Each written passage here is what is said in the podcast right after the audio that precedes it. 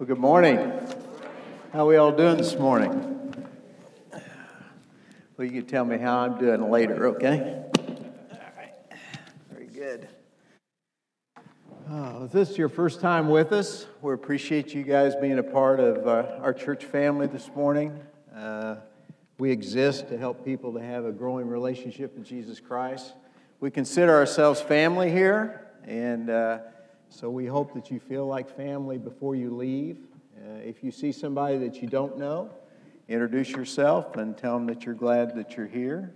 And uh, that's what we should be doing as believers. We should have the gift of hospitality when we see each other and welcome each other.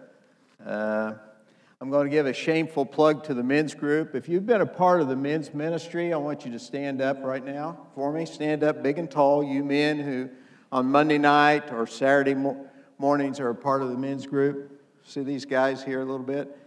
Uh, these guys are such an encouragement to me. You can sit down. Uh, when I told them about five weeks ago that I was going to speak, uh, one of the fellows said, Well, why would we want the, the, the scrubs uh, preaching on Sunday morning. And uh, so uh, I don't know. I'm from Indiana, and if you know anything about Indiana, we play basketball. And so uh, uh, when we send the scrubs in, it's usually if we're losing real bad or we, we're winning real well. Well, let me tell you, we're winning real well here on Sunday morning because we're part of God's family.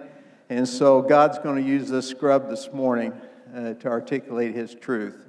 Uh, so we're going to do that. And uh, I would invite you to be a part of our men's ministry. It's, uh, it's one way for us to get to know each other and uh, get to have some deep fellowship with each other. A couple of things about 2 Peter. Peter wrote this letter in Rome probably around AD 67, and his death was imminent. He was anticipating that. And he wrote this letter to the same believers that he wrote to in 1 Peter. And these were Jewish and Gentile believers, and they probably had home gatherings that they met. And this would have been in, in Asia Minor, up around Turkey. Um, just want to recap about our Be Bold series a little bit. If you remember, two weeks ago, Pastor Davey, takeaway was this Our faith begins and matures through the knowledge and belief in who God is and who He says we are. Growth occurs in the knowledge and belief of, God, of who God is and who He says you are. It's that knowledge and belief that empowers us to live a godly life, being fruitful and mature in who Christ says that you are. Quoting Hebrews 4, he mentioned the importance of being diligent to enter God's rest. This diligence is not something we do in our own strength, but it involves endeavoring to know and believe God's promises about us. What's the result of knowing and believing? Well, we live godly lives. The way we live is a result of what we know and believe is true. Let me repeat that. The way we live is the result of what we know and what we believe is true. Now, recap Rich's lesson of just two weeks ago, or just a week ago. He reminded us to embrace the life and purpose of Jesus Christ, that Christ was fully man and fully God.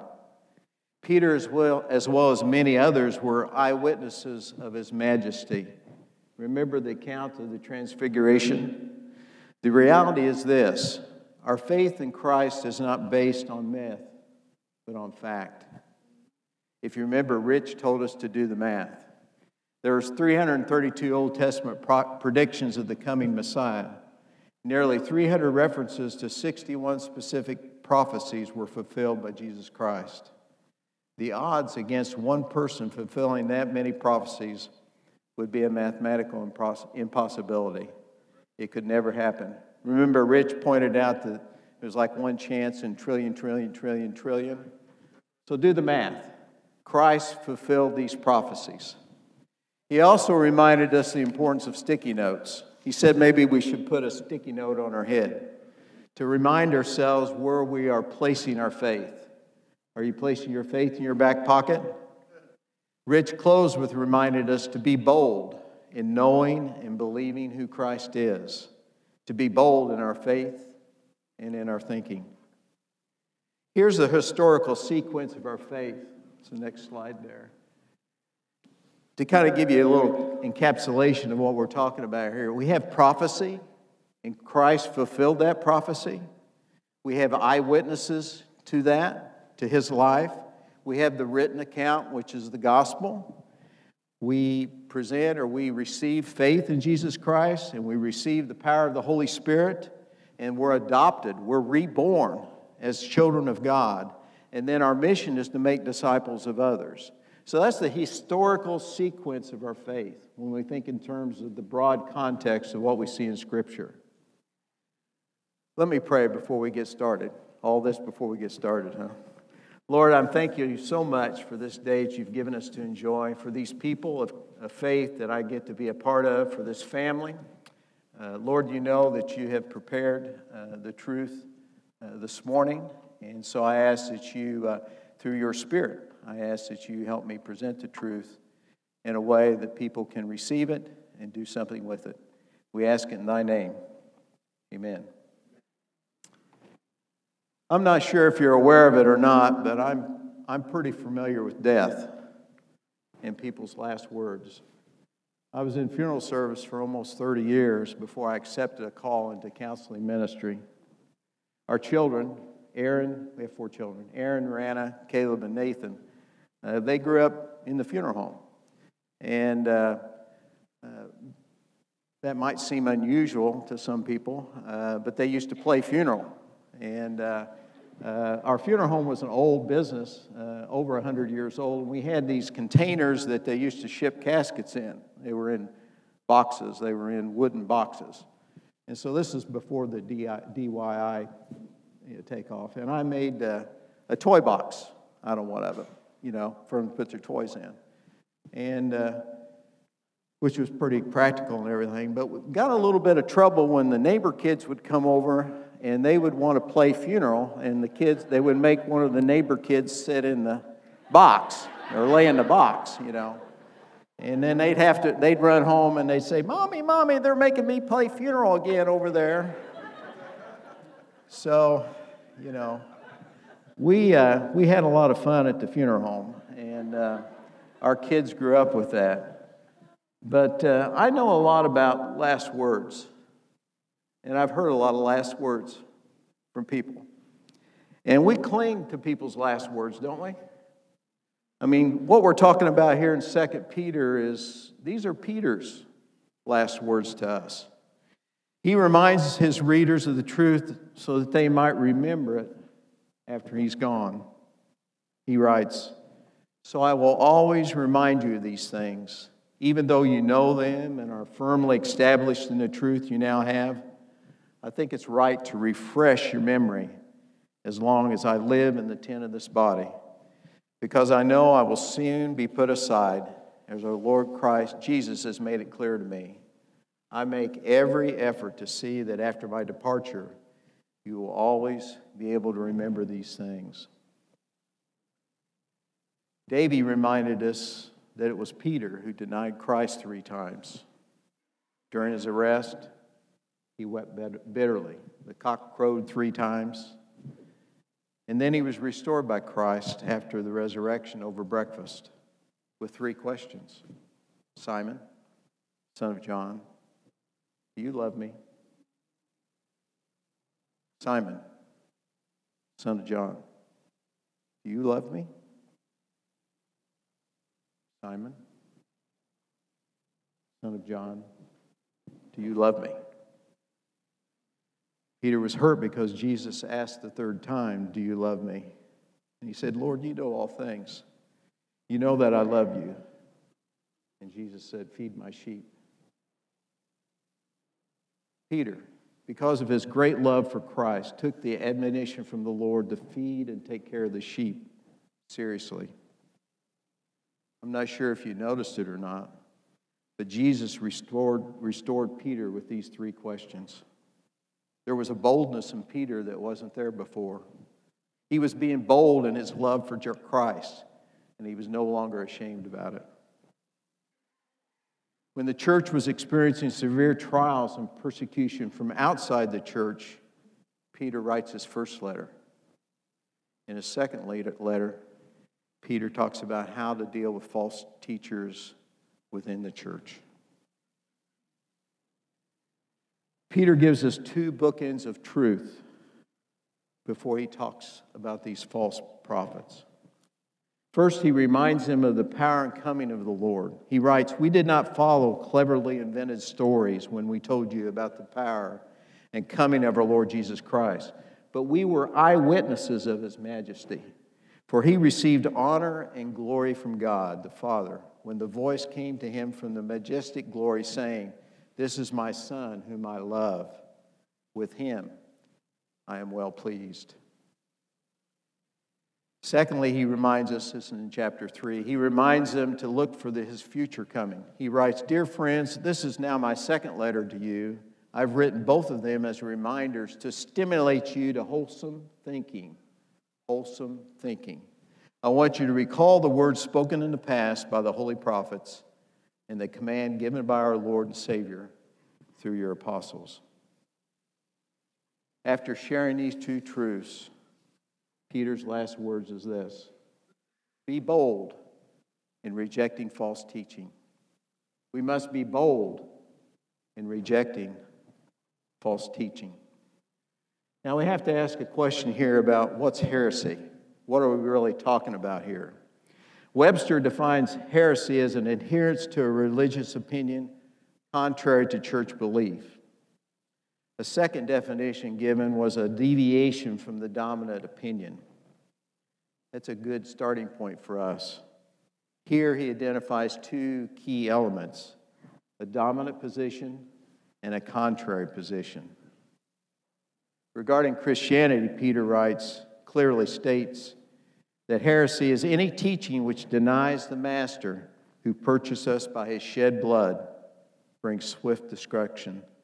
We can say that heresy is anything that denies the teaching and lordship of Jesus Christ and his role as Savior.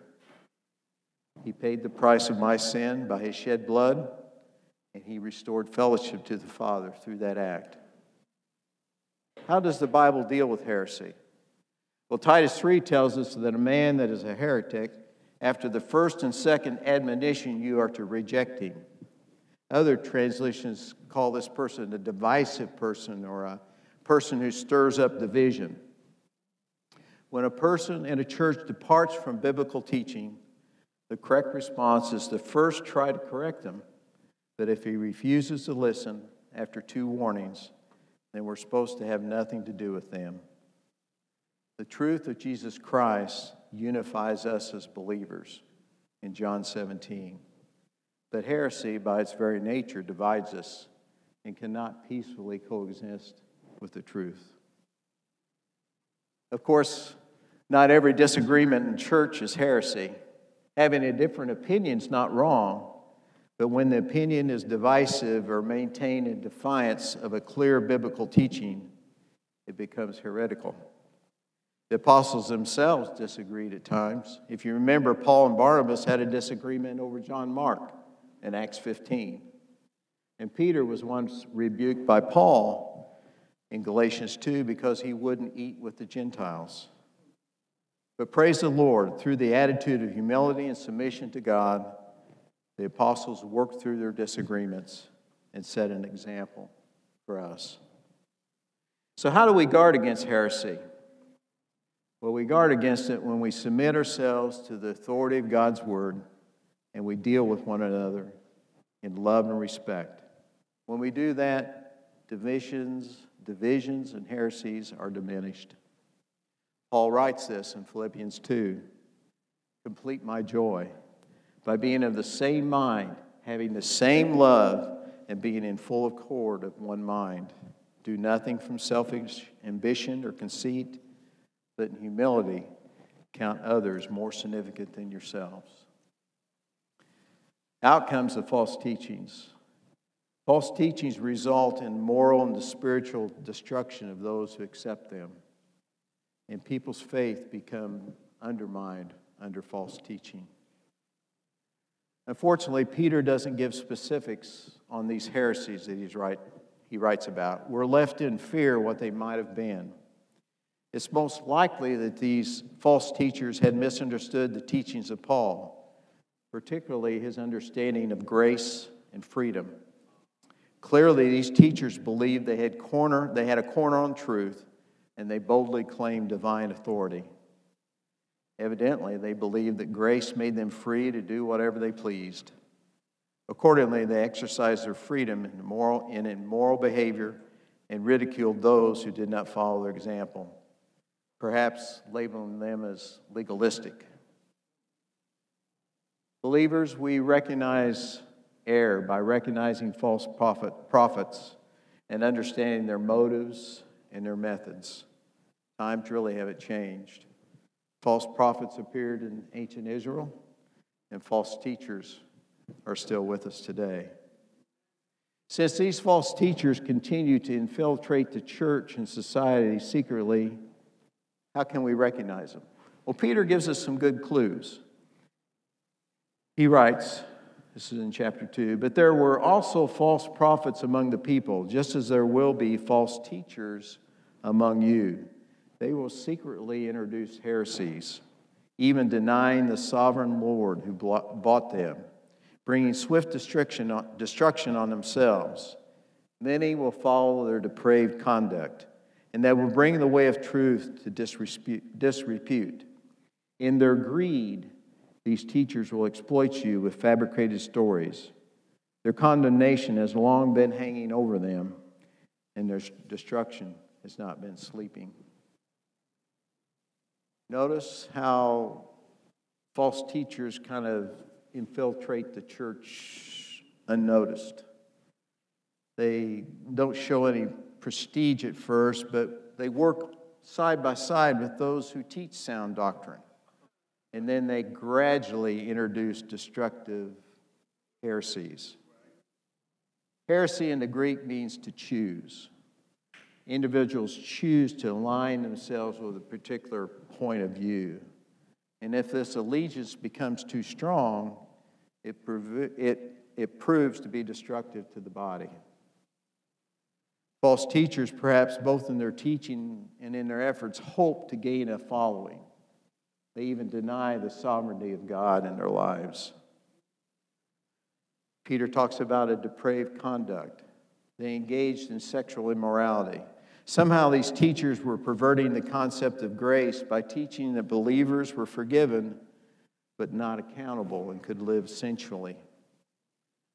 Such conduct diminishes us before non Christians and tarnishes not only the name of Jesus, but it clouds Christ's identity through us. Our conduct matters because it demonstrates God's reputation through us. Our conduct matters because it demonstrates God's reputation. Paul talks about this in Romans 6. He says, Even so, consider yourselves dead to sin, but alive to God in Christ Jesus. Therefore, do not let sin reign in your mortal body, that you should obey its lusts. Do not go on presenting the members of your body to sin as instruments of unrighteousness, but present yourselves to God as those alive from the dead, as instruments of the righteousness of God. You and I are instruments of the righteousness of God. He also talks about greed. In their greed, these teachers will exploit you. These teachers were in the religion for the money and exploited their followers financially. I'm not going to name any names this morning, but I'm sure there's a few names that come to mind here if you reflect a little bit on some TV evangelists. They exploit people they're in it for the money. Peter carefully describes the characteristics of false teachers. They deny the sovereignty of God, they engage in sexual immorality, and in their greed, they're going to exploit you. The Old Testament is filled with examples of consequences for those who oppose God. And Peter, he gives us a quick history lesson here on, on God's judgment in the past. He writes in verse 4 For God did not spare angels when they sinned, but sent them to hell, putting them in chains of darkness to be held for judgment. If he did not spare the ancient world when he brought the flood on the ungodly people, but protected Noah, a preacher of righteousness, if he condemned the cities of Sodom and Gomorrah by burning them to ashes and made them an example of what's going to happen to the ungodly, and if he rescued Lot, a righteous man who was distressed by depraved conduct of lawlessness, for that righteous man living among them day after day was tormented in his religious soul by the lawless deeds he saw and heard. If this is so, then the Lord knows how to rescue the godly from trials and how to hold the unrighteous for punishment on the day of judgment. Peter's history lesson is, tells us that those who oppose God face judgment. God didn't spare the angels when they sinned. Now, I read several commentaries about this, and uh, kind of a mixed reference here on what he was talking about. But I'm taking the position that he's probably speaking of the original fall of Lucifer and his angels, who originally rebelled against God's authority. The specific reference here is not as important as the outcome. The response? God's judgment. God bringing the flood upon ungodly people, but saving Noah, and condemning the cities of Sodom and Gomorrah, but saving Lot. Again, the Lord knows how to rescue the righteous, but he holds the unrighteous for punishment. Now, let me pause here and kind of reiterate something that's vitally important for us as believers to understand, and that's our birthright. We're talking about our birth righteousness. Simply stated, we are who we are by birth.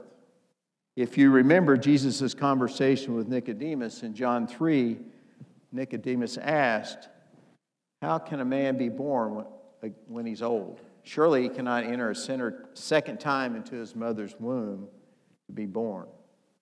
And Jesus' response is this I tell you the truth. No one can enter the kingdom of God unless he's born of water and spirit. Flesh gives birth to flesh, but spirit gives birth to spirit. We become blameless by spiritual birth through faith in Jesus Christ. We become blameless by spiritual birth through our faith in Jesus Christ. Peter gives us certain traits of false teachers. They had perverted God's grace, leading people in error and ultimate judgment awaits them. But he also mentions how they are marked men. In verse 11 on, he writes, But these people swear in matters that they don't understand.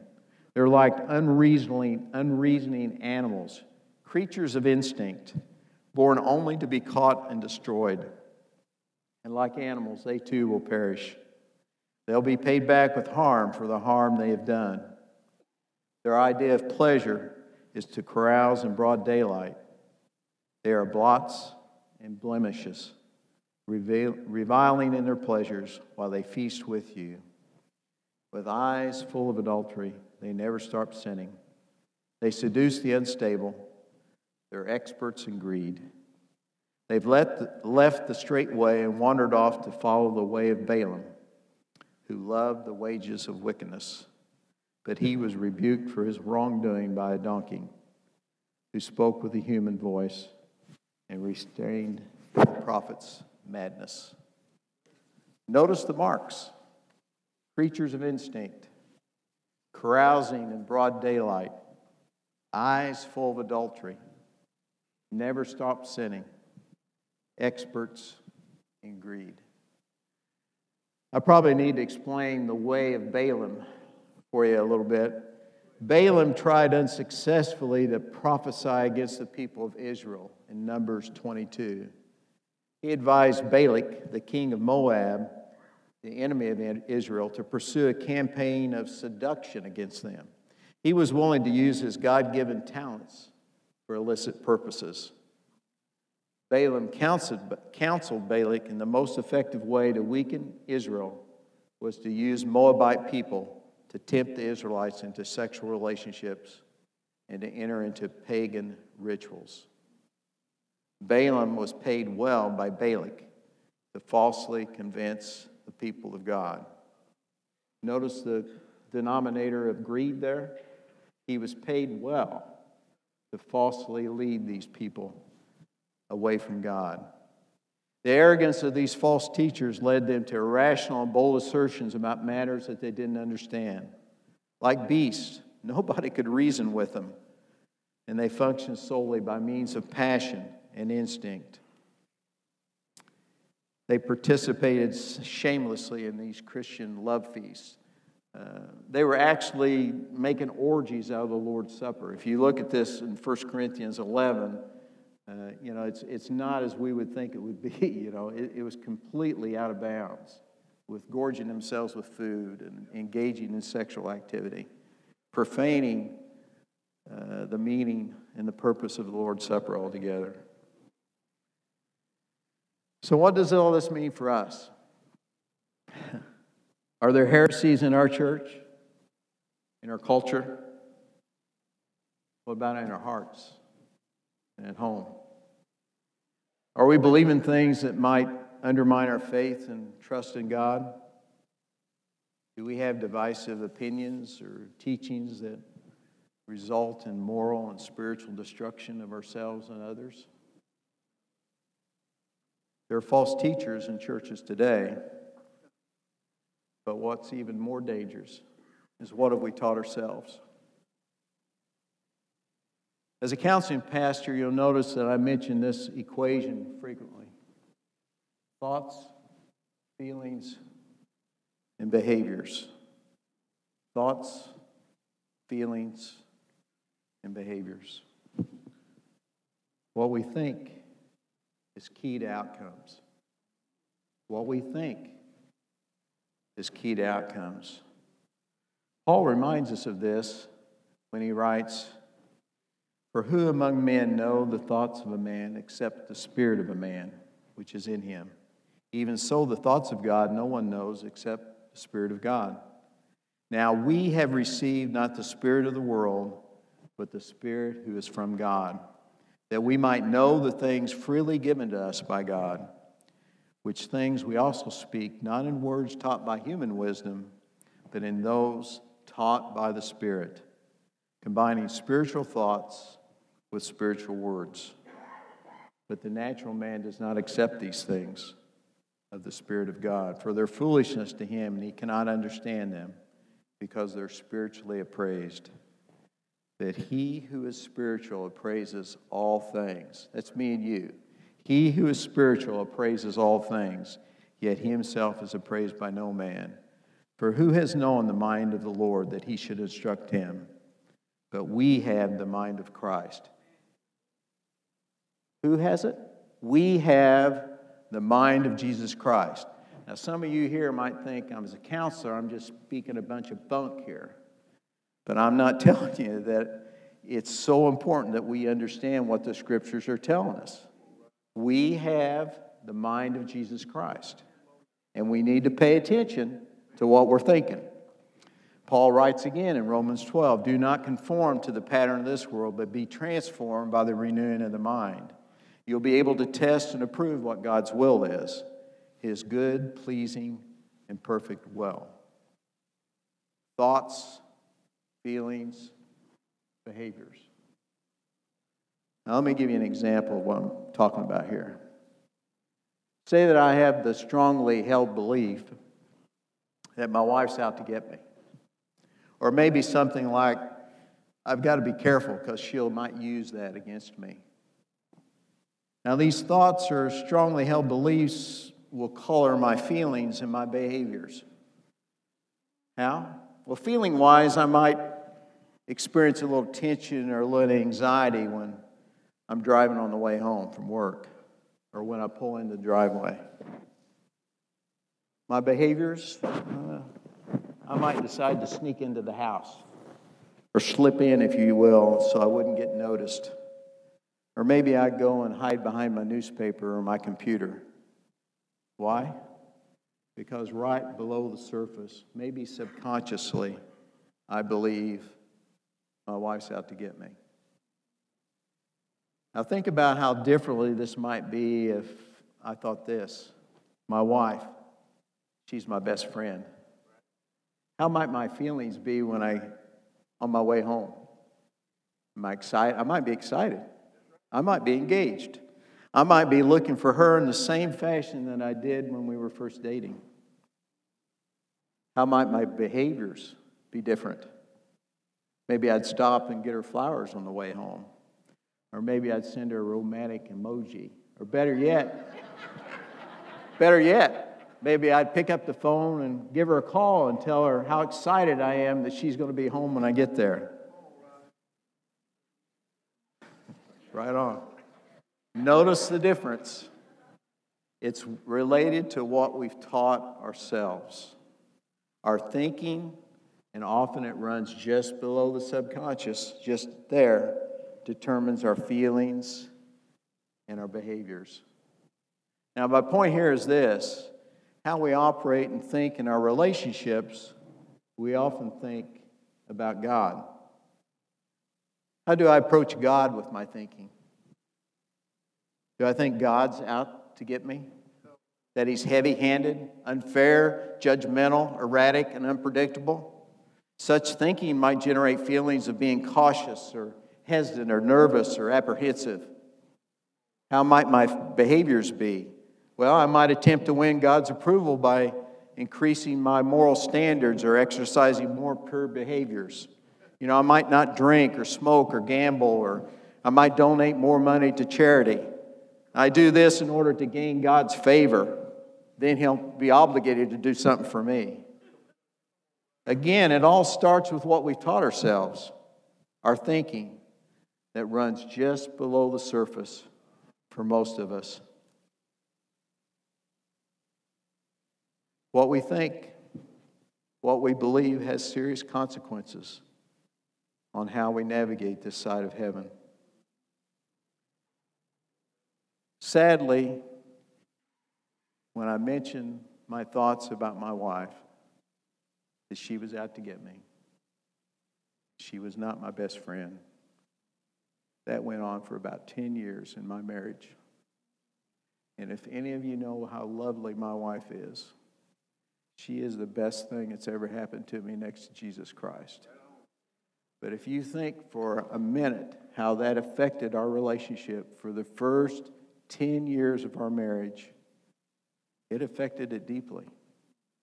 Deeply. Now, because of God, we'll be celebrating 45 years of marriage in April.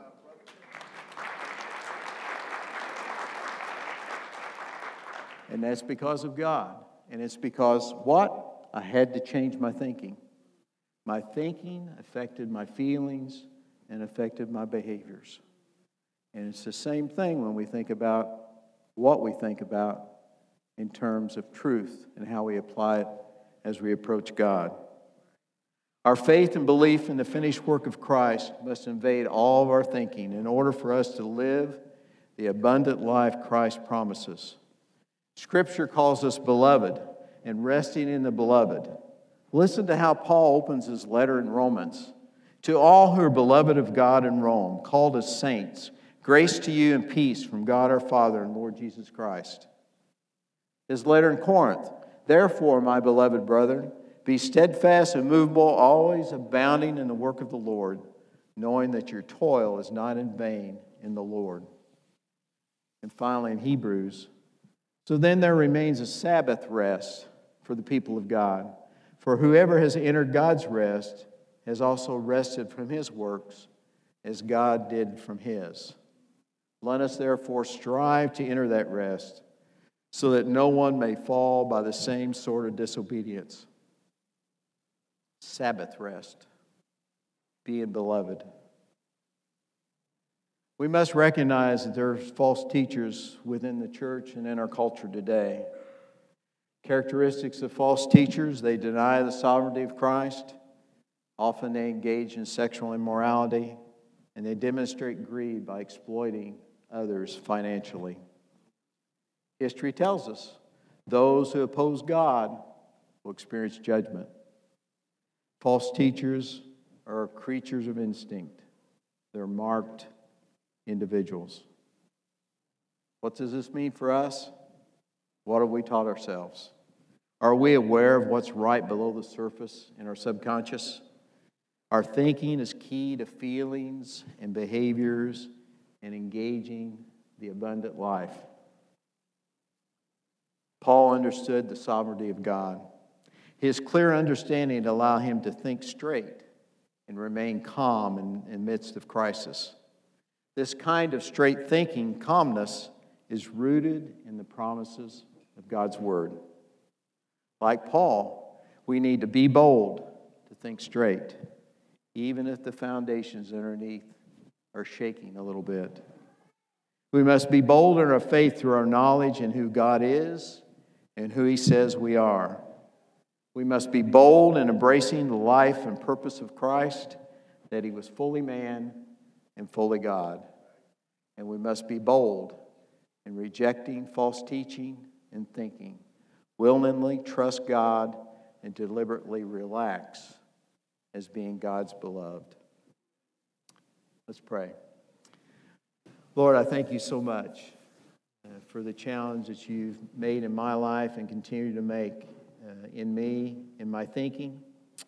Uh, I pray, Father, that you make all of us aware of the false thinking and some of the false teaching that we've allowed into our minds because it affects how we do relationships with one another here and with you. Help us to understand, Father, that you will uh, help us to have correct thinking when we spend time submitting ourselves to the truth in Scriptures, who we are in Christ Help us to live and reflect that glory uh, more effectively today than we did yesterday. We ask this in thy name. Amen.